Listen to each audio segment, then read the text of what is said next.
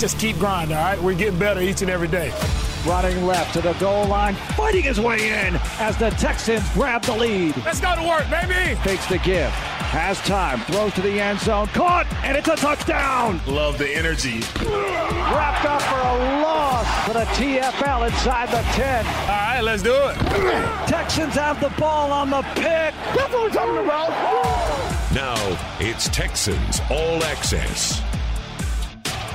Good evening. Hello, Texans. Mark Vandermeer, John Harris with you, and John McClain, the general, joins us Thursday night. We party. We get ready for the big football weekend. Savor every moment of football season. I give you the speech every once in a while. Savor it. It's football season. It's beautiful. The Texans are five and four heading into their matchup with Arizona on Sunday noon kick live right here and immediately out of the gate, before we get to the injury report, because I want to dig into that a little bit, let's hear from the general, John McClain. Good evening, John. Your thoughts on the Texans trying to win three in a row for the first time in a long time, for the first time since 2018? I thought there's no way they were going to beat the Bengals in Cincinnati, considering how well the Bengals were playing and how Joe Burrow was playing great and they're a legitimate Super Bowl contender. And then they went up there, should have beat them by 10.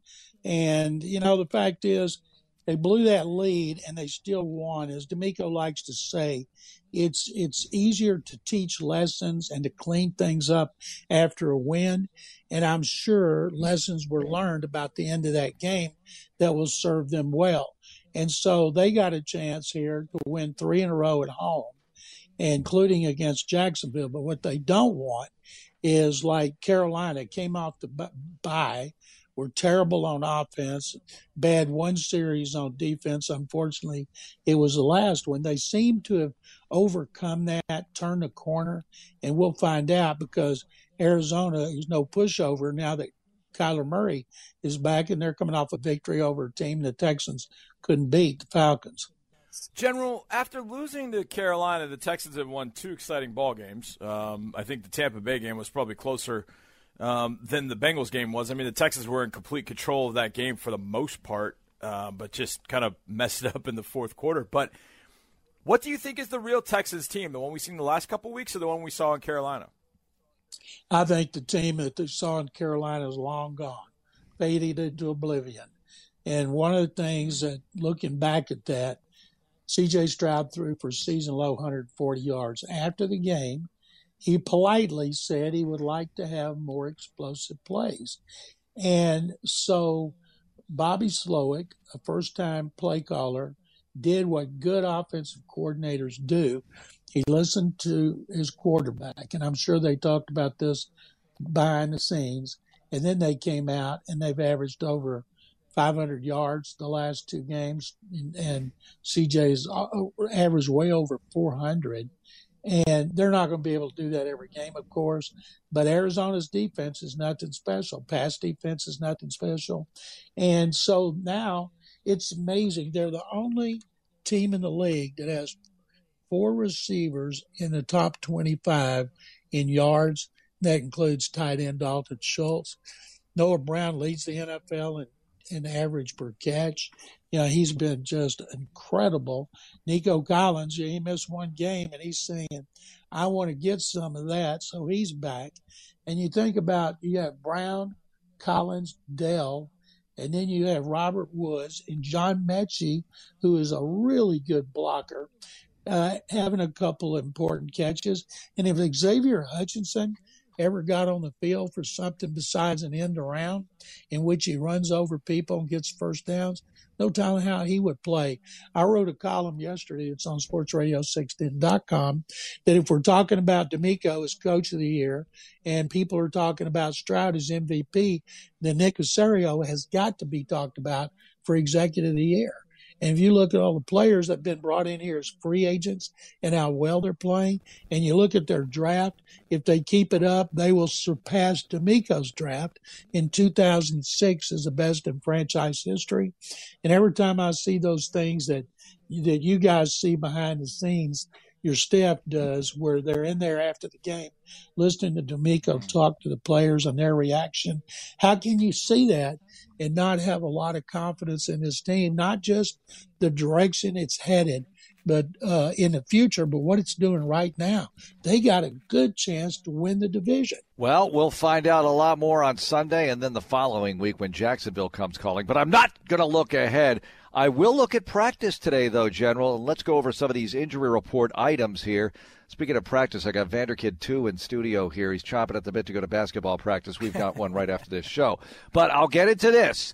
Some things that have me mildly concerned, and I'll give you my level of concern after tomorrow's injury report comes out. But Grayland Arnold shows up with a calf after having nothing listed on the injury report. George Fant with a hip. That's the big one to me. He was not on the injury report anywhere, but he's limited with a hip today. So something happened. I hope it's nothing serious. Let's hope for the very best. The good news is, though, that you had Nico still limited. Let's hope for the best there. Noah still a DNP, did not participate. Will Anderson's full today. Tytus, Kurt Heinisch, full, full. Dalton Schultz, full. Laremy, full. That's good stuff. But what do you make of the tackle situation with Fant? Charlie Heck has been practicing. This could be one of those where maybe you have to bring him in. I don't know. How do you think it's going to go? Well, you might, and you also could push Josh Jones in his natural position of right tackle. That's what he's played mostly his whole career, although he has played guard and uh, uh, he has played inside. But the truth is, the Texans have injuries every week, and it hasn't slowed them down. There's only one player they can't afford to get hurt. They miss Nico Collins. Noah Brown goes crazy. If Noah Brown's out, Nico could go crazy. Nico told the media yesterday he's going to play, and I believe it. And uh, as far as the offensive line, if George Fant were to be out, they could move Tytus to right tackle, his best position, and put somebody else at left guard. I wish Juice Scruggs would come back from IR so they could have more flexibility inside. Michael Deiter's been playing really well since he was put in at center, run blocking and pass protection, offensive line. Well, this last game was shocking at how they helped block for 188 yards without a run. It was longer than 22 yards with Devin Singletary. And Singletary has a career high carries 30 like you go oh my god nobody carries the ball in 330 times again. And not only to get 150 yards you know he's what like five seven? They probably list him at five eight what he is in his shoes. And the moves he made and the way he has learned what to do on this zone scheme uh, you know t- plant the foot go make sure you get the right holes. He's putting moves on people. He was outstanding and so the it, and you're missing Dameon Pierce. So it's a cliche, next man up. I don't ever write it. I don't try to talk about it because you hear it so much. But the fact is, no matter who's had to step up, they step up. And the fact Bengals had some passes down the field shouldn't be shocking. They're missing three of their top four safeties. And they get a guy off the practice squad at Baltimore, uh, DeAndre Houston Carson, who'd had a cup of coffee here. And he comes in, he has seven unassisted tackles, and an interception. So if Grayland Arnold can't play, somebody else will step up and do well. And yes, the players doing a great job, but I got to tell you, these coaches are coaching their asses off.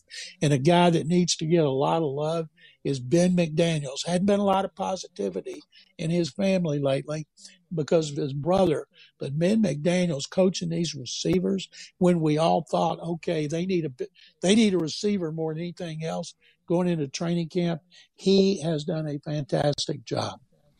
All right, General, you mentioned Devin Singletary a little while ago, 30 for 150 and a touchdown. That is just perfect symmetry, which helps my OCD brain. But what happens? And Dameon Pierce has not practiced Wednesday or Thursday of this week. So my guess is maybe not this week, but at some point, Dameon's going to come back healthy. How do you think the running back situation will play out once Dameon is 100% ready to go? I think uh, the Singletary would be the starter and should be. And I think Pierce will, instead of Singletary carrying 30 times, maybe carries 20 and Pierce carries 10. But Dameon's got to prove now that he can that he can work this offense, this zone scheme that that uh, Bobby Slowik has put in. That you can't be a straight ahead runner. You got to go left, you got to plant, go, go right, plant, go. And, but that'd be great if they had him back. But man, there's another example of a starter being out and a guy stepping up and not just taking up space or being average, but being tremendous. John, what's the approach of Arizona here? They bring back Murray, and they won last week, so they're trying to win. Which I know sounds silly to say it that way because early on we thought maybe they're not trying to win. I hate to say it like that, but it's true. Come on, we were all thinking it. Caleb Williams, whoever else they might want to draft. But Murray's got a big contract. Wouldn't it be in their best interest for Murray to start playing really well and them all getting along and having fun in the desert? What do you think their approach is and what they want? I think they would love for Tyler, Kyler Murray to play great, and uh, their running game's pretty good and they're getting they've gotten James Conner back, and of course Murray. You've got to contain him. That's Jonathan Greenard and Will Anderson are the best twosome in the league at setting the edge, according to statistics. Statistics, and they are going to have their hands full trying to keep Kyler Murray from getting around the corner. I would imagine Texans will have a spy on him today. Uh, Sean Pendergast speculated about Blake Cashman, who is our highest graded defensive player and can cover, but somebody has got to spy on him. Not that that uh, still hard to catch. He's like a lightning bug, and I think they're going to be fired up for this game. People used to not get fired up for the Texans. Now they do. Every time they turn on the TV, radio, on look on their smartphone, they see C.J. Stroud and a little more DeMeco. So people are going to get up for him. Russell Wilson's playing really well. You think he's on the Texans? You think he don't want to come in here and uh, put his stamp on them again? And the Jaguars got everything to play for, but that should just make the Texans better, knowing they're going to get the best that every team has to offer. Speaking of best, General, do you buy C.J. Stroud in the MVP conversation? Yeah, he is in the conversation, and he should be because he's playing great. There's not another quarterback in the NFL who's played better than him the last two weeks. But the fact that no rookies won it other than Jim Brown at 57, the odds are greatly stacked against him. He has to win the division. No, no rookie, no MVP uh, has been another position besides the quarterback since Adrian Peterson in 212. So they got to overtake the Jaguars. I think – DeMeco has a better chance of being coach of the year than I think Stroud does being MVP because it just doesn't happen. But based on what's happened the last two weeks, you can't put it past them. But guys like Patrick Mahomes and Lamar Jackson and Jalen Hurts, you know, they're they're getting to the time of year that that uh, gets their motors running, and they play for really good teams, if not great teams. And, but the key is will he get votes? Each voter turns in five. It used to be one. Now it's five. That's after the last two years. And I'll bet you if he keeps this up, he will certainly be in the top five, which would be an amazing accomplishment for a rookie coming into a team that was 313 and 1. There's an AFC South battle this week with Jacksonville playing Tennessee. Now, this is going to be played in North Florida. The Titans are 3 and 6. There was a report today, and I didn't see any anybody else pick it up, so maybe it was BS, that Tannehill was asking for his release. In any case, the Titans have Levis going. What's going on with Tennessee here, John? Do they have a shot to knock off the Jaguars this weekend? Uh, well, right away you say no because Jaguars stunk it up at home against the 49ers, just got uh, humiliated. But that might have snapped them to attention because they had lost a game before that since the Texans humiliated them in Jacksonville. But mm. Landry Locker brought this up on In the Loop this week. Mike Vrabel has shown a knack for winning a game that you don't expect. They pounded the Bengals this year and then they get beat by everybody. Their offensive line was so bad in their game against Tampa. They couldn't run, they couldn't throw. I don't think Will Levis behind that line is going to go in there and win the game. But if they somehow pulled it off with, say, a great defense that forced turnovers and shortened the field, they kicked a lot of field goals, I wouldn't be shocked. All right, General, I'll make this one very easy. The New England Patriots, go. Uh, we'll be looking for a new coach and general manager Ooh. in the off season. It's amazing to me. Ooh. I see a report out of New York by Gary Myers. I'm told he's going to the Chargers. See one Albert Breer. Cowboys, are you kidding me? Jerry Jones is going to turn over total control of everything to Bill Belichick, and Stephen Jones is going to do that. No way. People act like Jerry Jones fires coaches all the time. He doesn't. They've won 12 games each of the last two years. They may win 12 games this year. Mike McCarthy, I don't think is going anywhere unless he claims out in the first round. And and uh, but uh, I could see, you know, Florio's been floating him Belichick to the Commanders for about three weeks now. I could certainly see that. Bears are trying to get a new stadium. They probably should go after Harbaugh. And I think the best place for Belichick would be the Raiders because Brady would get approved as a minor partner. That means he could tell Belichick what to do. well, we all want to see that. All right. That's definitely good drama right there. And Johnny and I will dig into that a little bit more in the next segment.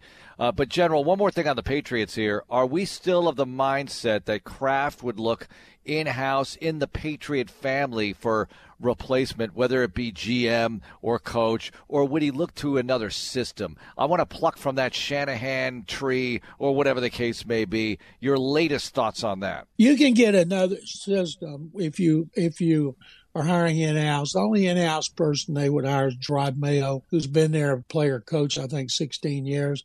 And when he was going to interview for the head coaching job at Carolina, they paid him not to do it. And why would you do that for a linebackers coach?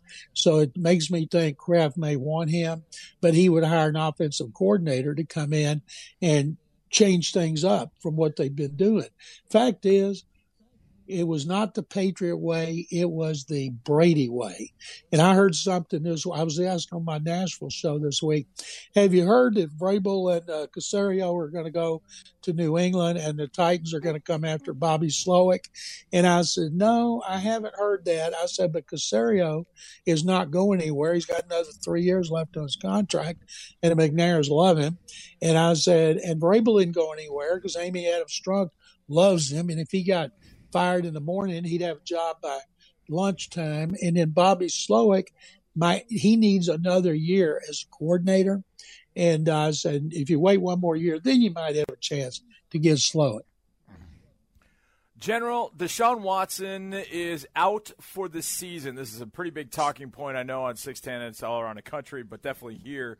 Uh, what does this mean for Cleveland? What do you think it means for Houston? What do you think it means just going forward to everything included? Playoffs, draft picks, everything. Deshaun in the future. What do you think about this situation in Cleveland with Deshaun out for the year with his shoulder surgery about to happen? John, when I first heard that, I thought about the draft picks. They have the Browns' first and fourth round picks, and Cleveland has done much better than I ever thought they would. And Watson's had very little to do with it because he's been hurt so much. But their defense is great, and they've overcome the loss of Nick Chubb with Jerome Ford and a great offensive line. They still run the ball really well. When the weather turns bad, you don't need a lot when you're playing next to the Lake Erie and the wind's blowing like crazy. And That's not even if it's snowing and or you got ice. You got to run the ball, and they still run it, and they play the best defense in the NFL. So I think there's a good chance. There's not a great team in AFC North. I think they'll compete for a wild card berth, win nine or ten, and have a chance to make the playoffs, which would be an incredible accomplishment to lose Chubb and Watson. But his Watson played really well in the second half of the victory at Baltimore, and he should get his tributes for that. But the, the rest of the season, he's been up and down because of injuries.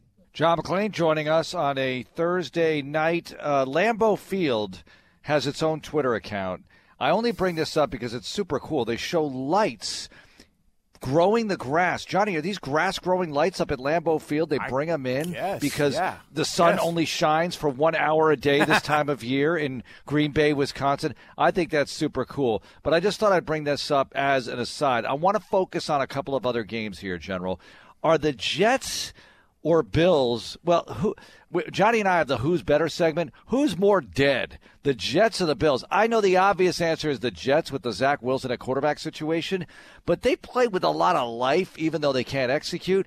The Bills just seem really broken. I know they just fired Ken Dorsey. What's going to happen with those two squads as they get together Sunday and moving forward? The Texans will be at the Jets December 10th. I think the Jets are dead in the water. I think there's no way Aaron Rodgers is coming back if they're not in the playoff race behind that offensive line. I think for that game to get switched to Monday night, Rodgers would have to come back. And uh, I think the Bills still have Josh Allen. You know, he's turning the ball over. They don't run it as much as they should. They got away from it the the, uh, the other in the Denver game because the backs fumbled, but they were running great. They got to the run with the running backs, uh, not put everything on Josh Allen's shoulders. They've had a lot of injuries, but I think you know the Jets haven't beaten anybody like the Bills beat Miami, and so I think the Bills might use Dorsey's firing kind of galvanizes a team because they still got a lot of talent. General, one thing we haven't talked about uh, Denzel Perryman had a three game suspension reduced to two games. Just your thoughts about that whole situation with Denzel having to be suspended for two games? Well, I get a big kick out of Jon Runyan. He began his career with the Oilers, was one of the dirtiest players in NFL mm-hmm. history. That the league hired him to hand out the punishment. Now he should certainly know because he was involved in enough dirty hits. And um, uh, when they said he had seven violations, it's for repeated violations. They gave him three. When you saw Kareem Jackson get that, get it reduced to two, you knew Perryman was going to get it reduced to two. They still have linebackers. Perryman's missed games before this season, but they've got Christian Harris has been playing really well. Henry To'oTo'o is still out with a concussion. Don't know if he's coming back. Blake Cashman has been great. I asked Cashman yesterday about his being injured almost his whole career with the Jets. Now he's not. And he told me all these things they had him do here for his soft tissue injuries. And he spends a lot of time doing it. And to think you can go from one organization to another and they tell you what to do and it works so well with him. But I think they can afford to lose Perryman because they do have talent at linebacker. John, Charissa Thompson admits to making up some sideline reports, and I think she did it just as a, oh, that's kind of funny. Uh, look, I know what the coach is going to say anyway. It's pretty obvious. Even though that might be true, I, as soon as I read that, because I didn't hear the podcast, but as soon as I read that, I said, that's just flat out wrong, and she's being heavily called out for it. What are your thoughts on the subject? That is one of the dumbest things I've ever seen. Why would she admit that? It was a podcast. Why would you say that? The the people don't trust the media as it is. And so now you give them a reason. Can anybody believe anything she says next time? It may all be true, but there will be people doubting her. She's going to take all kinds of grief from fans and on not just online, but in stadiums. And I think it was stupid. I think it reflects very poorly on other sideline reporters who don't make things up. But now people are going to wonder if they do. And there's a lot of sideline reporters lashing out at them. And it's very unfair of her.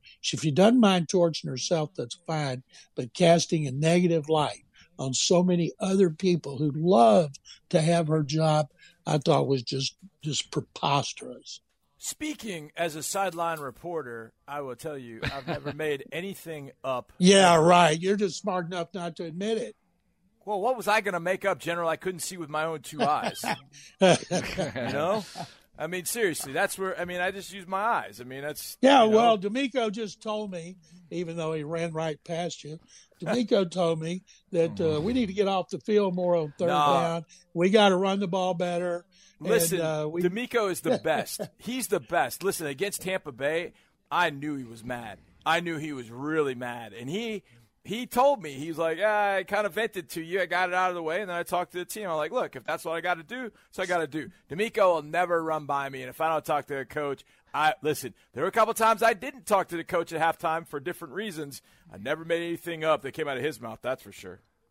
Well, that's because you got experience like, and you got character and you got the things that you want sideline reporters to have. But I feel bad. I feel yeah. really bad for all, especially women and yes. young women. Yes, absolutely, General. You're right on.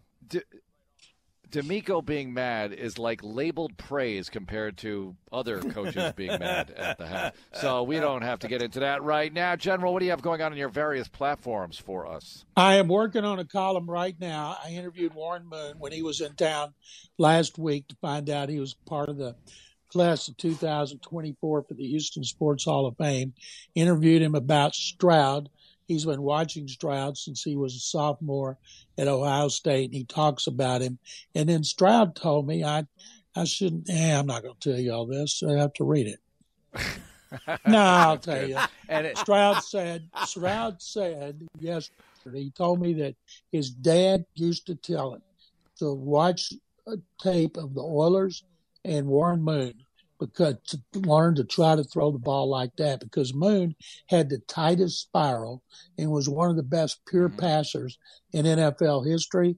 And so I'm talking about the similarities, and it's not a coincidence because that's who he watched a lot uh, to try to emulate. He does throw passes just like Warren. His character, his personality's like Warren. Uh, he's very, very laid back. You know, he doesn't show emotion. He's poised no matter what the situation. And when those balls, when I see him release a pass and it's headed down the field, I think of Warren Moon. Well, somebody tweeted John Madden talking about Tom Brady when Brady was young and comparing his calmness to Joe Montana. And I thought, well, you know what I thought. And I'm not putting that on CJ just yet, but he is calm, cool, and collected, no question about it. General, thanks so much for being with us tonight. My pleasure, guys. Thank you as always. All right, coming up, who's better? Let's do it. We've got Texans related stuff, AFC South, other NFL items. We have Houston Methodist minutes a little bit later on, talking about heart disease. Yeah, it's a big deal. Of course, the number one killer of men and women. Did you know that? It's weird. I mean, not weird. It's sad. It's terrible. And we'll talk to a Houston Methodist doctor about that briefly, among other things here in advance of Thursday Night Football with the Ravens and the Bengals. I think you got a root for the Bengals tonight. It's Texans Radio. More Texans Radio is on the way. Moving right along here on Texans Radio, Mark Vandermeer and John Harris with you. And let's do it. It's what we do most Thursdays. Who's better, Johnny? Yes. Let's rock. Let's All go. right. The first who's better question is really who's best, and that would be the best or toughest opponent for the Houston Texans the rest of the way, other than the Jaguars. Ooh. Now, I want you to give me not just what team might be best here, but what game might be toughest for whatever reasons you might have. I've got a theory. I know you have a theory. Can't be the Jags, who are six and three right now, leading the AFC South. That's next week. You have the Cardinals this week. After that, after the Jags next week, Broncos, Jets, Titans, Browns, Titans again, and the Colts to close out the regular season. Which one is it, Johnny? Colts, week 18. Ooh. First of all, first of all, winning up in Indianapolis has never been easy, even though we got one last year. Yep. And that was. you and I easy. have talked about yeah. You and I have talked about the Colts. They're just they're they've got enough players to hang around and they compete. And Sean mm-hmm. and Shane Steichen has proven to be a very, very, very good coach, head coach, mm-hmm. offensive coordinator, play caller, throw it all together in one booyah base. Shane Steichen's pretty darn good. Um, I was really impressed with what they did here in Houston in week two. And look, the Texans hadn't found themselves. They were they were kind of playing one side of the ball. The first week, the defense was really good against the Ravens. Offense not so good. Then the offense was better against the Colts. The defense not so good. But week 18, I would think both teams are going to be hitting all cylinders, and they'll have JT 28 back. Now, is there a possibility that that game may not mean anything because whatever? I just feel like that team. I don't want to face because they're getting better each and every week, the same way the Texans are. So um, it's going to be one heck of a game. But I look at each game, and, and I almost said the Jets, but if Aaron Rodgers isn't back, he's not coming back. Then I don't I don't really fear Aaron. Uh, what's his name? Aaron. I want to call him Aaron Wilson. Uh, Zach Wilson. I don't really feel fear Zach all that much. They're just not scoring touchdowns. I saw a stat where they've had 53 drives since Zach Wilson took over, and they have like two touchdowns something along those mm, lines. It's, it's an absurd number. Uh, what they haven't been able to do, and there's a possibility that in a couple weeks it could just implode anyways because if the offense continues down this track, who knows? I just feel like the Colts are getting better and better. And they can win different kinds of games. I mean, they scored 31 to beat us. They scored 10 to beat the Patriots. So I feel like it's Colts week 18, and there could be something on the line for one team, for both teams. And that's kind of the last place I really would like to be playing with something on the line in Week 18. I just think the toughest game always tends to be one that you're not expecting. Yes, When no you doubt. least expect it, expect it. Yeah. Is it the Cardinals this weekend? Is it the Titans? See, I'll vote for the Titans being the toughest one, Mm-hmm. and the one here for some reason. For some reason, you're in a dogfight with them. Even the history of this franchise, Johnny. I go back. We talked about Denver yesterday, a week after you played the Patriots in 2019, 19, yep. and then you were blown out by the Broncos and mm-hmm. all of that kind of stuff. Or 2012, the Jacksonville game that we always bring up, that deep in overtime game where you weren't expecting that from the Jaguars, but you got it Yep. and you dealt with it, but it took you every bit of overtime to do it. Well, I think this year it'll be a division game. And it'll be one maybe you least expect, maybe the Titans here. All right, who's better? Better destination for Bill Belichick, assuming he's gone. Assuming Okay. he's gone. So we go with the Raiders, who have a vacancy. Antonio Pierce doesn't have the job yet. Mm-hmm. So the Raiders, and I'm going to go with some presumed vacancies or possible vacancies. So here we go Bears, Raiders, Panthers. And let me look around here. I don't have another one here. I don't have another destination. Chargers. All right, let's go Chargers. Chargers are rumored. Oh yeah, that's another one. So Bears, Panthers, Raiders, Chargers. What's the best one for him? You are Bill Belichick's agent. You're going to get all the money you want. What's the best destination for you? Well, if he goes to Carolina, there's offensive coordinator has coached Bryce Young before, so there's that. Um, I think Dave Tepper would give him pretty much anything he wanted. So I think that that's part of it. Does he give him Um, a piece of the team? Are you even allowed to do that? I don't coach? even know if you can do that. If the first person who does that, the first owner, is not going to be well liked by the other No. other No, owners. no, no, no, no. They are not going to appreciate that one little No. bit. Nope. Um, the Chargers. I I know. I'm trying to think of a situation in which the quarterback's already set. I don't know that Justin Fields is the guy with the Bears. Just don't. We know Bryce Young is the guy in Carolina, but there is a lot to do, and it's not as if the player choosing process in New England the last few years without Nick Caserio has gone well um, for the Patriots. So I don't know if that. I don't know. The Chargers feel like it's on paper. Look at all their players. Yeah. I think Belichick can tighten all that up, but it's the Spanos family. And they've never, never put out a bunch of money for a coach or a player or, you know, they had squabbles with, you know, uh, with Dan Fouts back in 1983, which kind of impacted the 1983 draft and all that. So there's always been that with the Spanos family. So I just don't know that that makes sense, even though there's been rumblings about how much Bill wants to be at the beach. Look, Really? it, it really? Really? Like he's going to go to the beach on a Wednesday? No, he's like not. no. But his no. girlfriends. Well, apparently he broke up with his girlfriend. Yeah, I know, but that was a while ago, Oh, that was a right? while ago, yeah. Well, there might be a new one There because might be a new one. He was outside. Was that his Where's she house or from? somebody's house? Where's she from? I don't know. Because that's where the job might go. But that's I don't know. appealing. um, You know what? If you're going to be outside a house naked, it's good to be in a warm weather environment. let me give you one. And I don't think a. I don't think this job should open. Hmm. I'm not totally sure that it will open. But one that we didn't mention, I could absolutely see him going back to the Giants. the Giants. Are they really going to get rid of Daboll? I know we I talked about this with the general think they a little will. bit, but I don't think they will. I right. don't. Okay. I don't think they will. But Chargers. I could, oh, the Chargers just are kind of ready made that they could handle Belichick and everything else. That that, well, that would be interesting. You want a little fun fact? Go ahead. Their TV ratings stink. They're in the number two market in the country. Who, Chargers? Yes, they stink. They're single digits in the NFL. yeah. It's unacceptable. No, the, the- the move to LA no- is not. It never was a good move for Never a them. good move. You're going to get buried not only by the Rams but by LA itself, by Mm-hmm. the Lakers, by everything else. The the other sports, meaning basketball, hockey, and uh, baseball. Carry a lot of weight in that market, Mm-hmm. much more than most other markets. Even when they're bad, the Lakers and you have the Clippers too. They carry a lot of weight. You have the Dodgers, a lot of weight.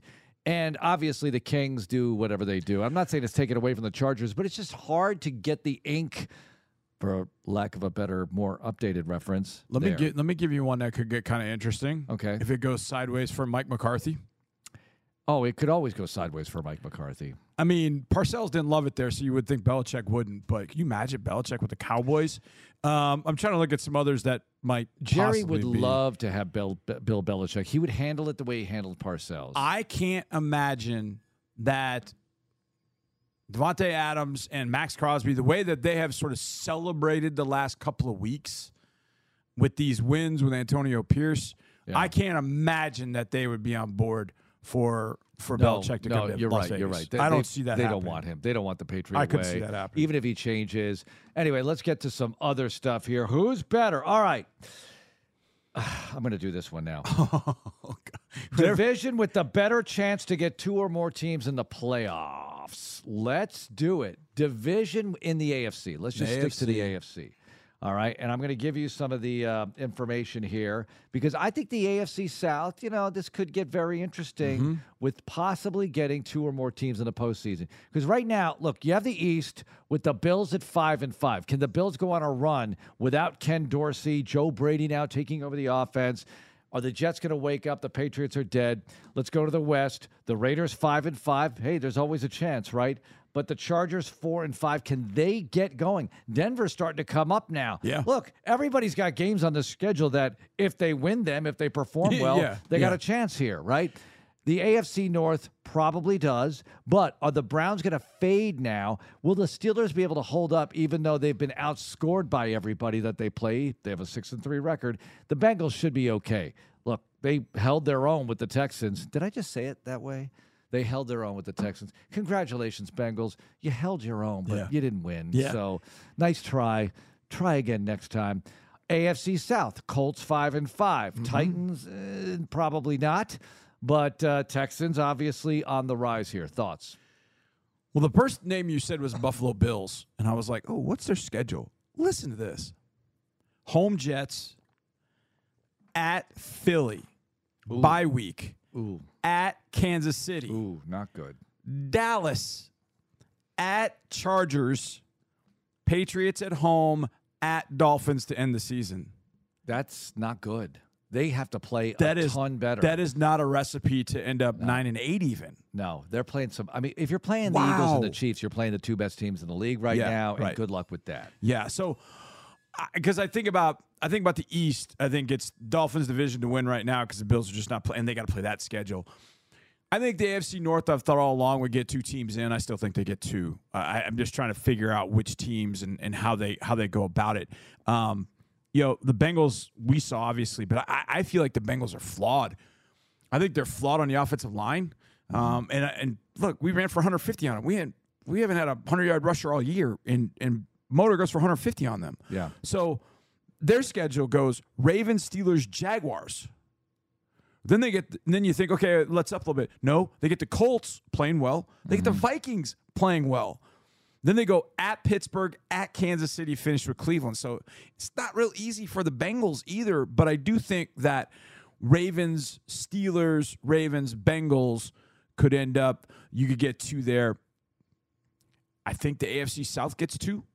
Okay. I think the AFC West gets one. I think they'll get the Chiefs. But I know the Broncos are rising up. The Chargers are just the Chargers are just all over the place for me. I, I trying to figure them out is it's a nightmare because I, w- I was on their bandwagon a couple years ago and I'm like, you know what? They keep letting me down. They got all the talent in the world and they finished nine and eight. They got a 27 point lead to Jacksonville and can't finish the game.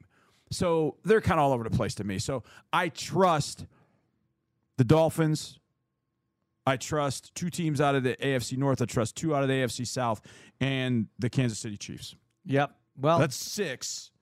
So there'll be one more, but those are the two I trust: AFC North and AFC South. The North looks strong on paper, especially going into last week when yep. they had all four teams in at the time. But it's shaky with the Steelers and the Browns. Yep. And I'm not saying Very. the Steelers are going to have a losing season from here. They're six and three, but I don't like the overall way they're playing. It's just too close to the vest, man. Yep. It feels very dangerous for them. Uh, and they'll have actually, you look at their schedule. It's not uh, last two games, though Seahawks and Ravens. That could mm. get really dicey Ooh. for them. Uh, let's do this now. Who's better?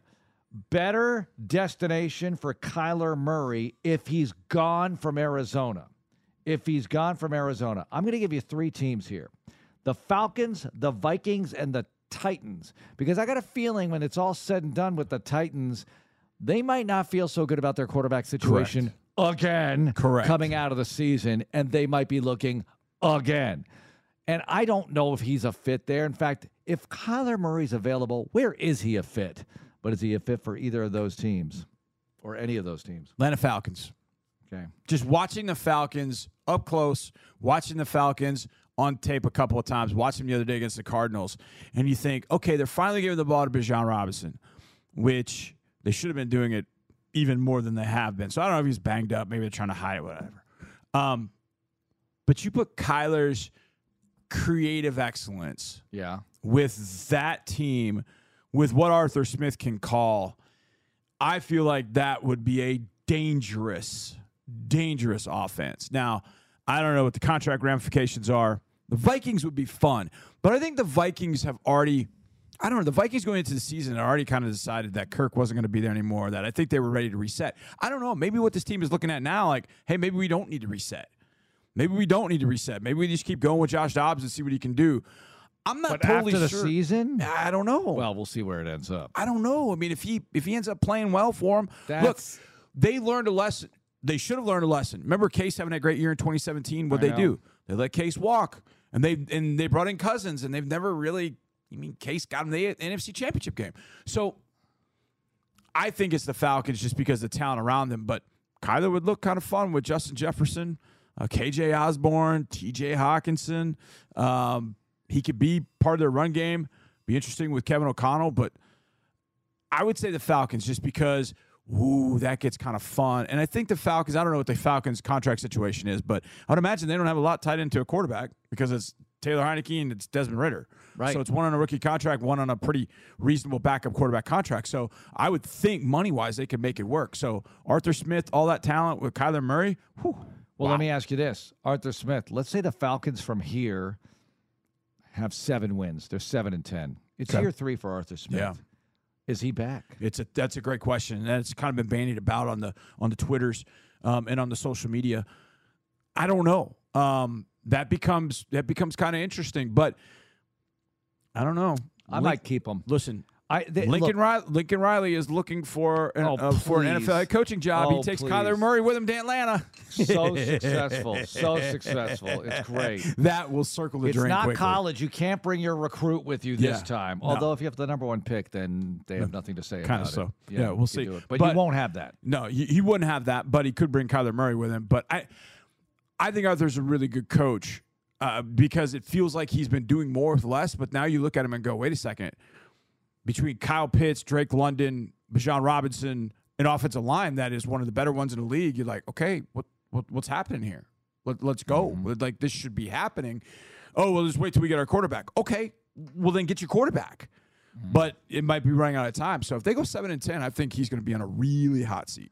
All right, Johnny. Thanks a lot. Got it, Mark. Thank you. Coming up, injury report refresher and Houston Methodist minutes. Heart disease, how prevalent? You might be thin, but you might still be a candidate. Yikes. It's Texans Radio.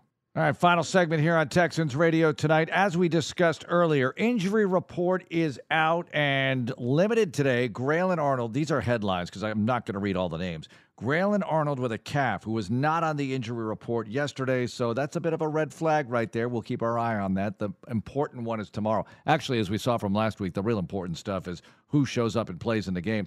George Fant shows up with a hip. Ouch. Don't want to see that because he was not on the injury report yesterday. That means that's a recent development. Brevin Jordan with a foot. Now, Brevin Jordan is a good bit of news here because he was a did not participate yesterday, so he participates today. That's very good. Numerous guys were bumped up to full who were limited yesterday, including but not limited to Will Anderson Jr. That was nice to see. Let's see who else. Robert Woods was full after not even participating yesterday. So it was good to see that. And we'll see how things play out. Nico Collins was limited with a calf. He was limited yesterday. Let's hope for the best for Nico. Now let's get into Houston Methodist minutes. And it's Dr. Kevin Listman, who we caught up with after the Damar Hamlin situation occurred in that Bengals Bills game last year. But let's talk about heart disease in general. Doctor, how's it going? I'm doing well, Mark. How are you? Uh, doing well. Let's talk about heart issues. I know that you're one of the best in the business, no question about it. So I wanted to start here. Do we have more or less problems with people having heart attacks, that kind of thing? Heart disease, is it still the number one cause of death among men above a certain age? How would you define it, doctor? Yes, uh, Mark, it's still the number one killer. Cardiovascular disease is still the number one killer. Um, actually, by a, a, long shot. One of the things that uh, always amazes my women who come in to see me is I always ask them this question, and it's one, it's a statistic that the American College of Cardiology and the American Heart Association is trying to really get out there to women, is that uh, it's the number one killer of women, and a lot of women are surprised by that. Um, the stat is if you take all the cancers that kill women and combine them, it doesn't equal heart disease. Um, that's amazing. That's, that's, how much more. Men, uh, same, uh, number one killer. Uh, we're we're seeing a, little bit of a plateau effect in the incidence of heart disease uh, around the country. Uh, it's still, although it is the number one killer, we are still seeing um, a, a substantial number of cases. Interestingly, some types of heart attacks are on the fall because we think that what we're doing with intervention, with exercise, diet, uh, controlling cholesterol, is really making an impact on the incidence of heart attacks. Interestingly, but the the diagnosis of heart disease is still there. Um, we uh, we are bracing though for the storm that's about to come, which is in the form of uh, heart disease that is secondary to diabetes. Hmm. Diabetes mm. is definitely on the rise, and so we're bracing for what's going to happen in the future, which is uh, probably going to be a surge in heart disease. Doctor, I often hear about people having heart attacks who you would think would not be candidates. They're in good shape. They might be runners. You hear about this stuff. How common is that? What goes into that? Well, we know genetics plays a very large role in this disease. It's one of those uh, uh, chronic diseases, uh, also along with cancer and uh, other neurologic diseases where um, uh, genetics plays a large role. And, and so we get people that have uh, that live very clean lives. They they do everything right, and it's always uh, sort of frustrating when they come in and we have to die when we get diagnosed with heart disease. It's just out of the blue. Most times, though, these these people have both a genetic predisposition and also an environmental problem. It could be cholesterol, it could be smoking, although smoking's on the decline. Um, it could be uh, diabetes, as we mentioned before, and hypertension. Those are kind of the big ones. And so it's usually a genetic predisposition combined with something environmental uh, that that adds to it. But there are we're learning more and more about these genes that control whether you get heart disease or, or whether you are safe or even protected from heart disease. Um, and so a lot of these uh, unfortunate people who get diagnosed with heart disease or have a heart attack with, with really no foreseeable risk factors, it's usually a genetic problem. All right, there's Dr. Kevin Listman from Houston Methodist. More of that interview is available at houstonmethodist.org. It's the official healthcare provider of the Houston Texans, Houston Methodist Leading Medicine. All right, that's going to do it for the show tonight. We are done. Thursday Night Football. Enjoy that. Friday show, we've got Matt Burke, defensive coordinator, many other things going on in the program, including DeMeco Ryans right out of the chute tomorrow on a Friday night on your ride home. Can't wait to hear from the head coach prior to the game against the Cardinals, Sunday noon, live right here and on the Bull 100.3 FM, Texans app, Audacy app. Listen in. Let's enjoy as the Texans go for three in a row. Have a great night, everyone. Go, Texans.